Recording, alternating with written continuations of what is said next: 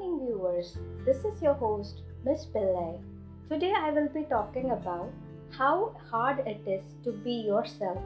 People around you often judge you for how you behave, how you talk, how do you even listen to me, or you just, you know, go on speaking and speaking. Yes, it's quite annoying to fake your, you know, what to say daily habits for others around you. It's very tough to live your life in others' terms. Here is the poem that could give out the inner emotions and decode your confusions. Speaking of truth is a sin. Tending to one's difficulty has now become a sheer dream.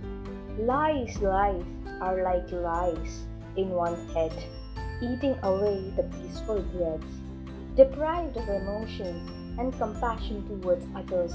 If you care, they'll say, Please don't bother.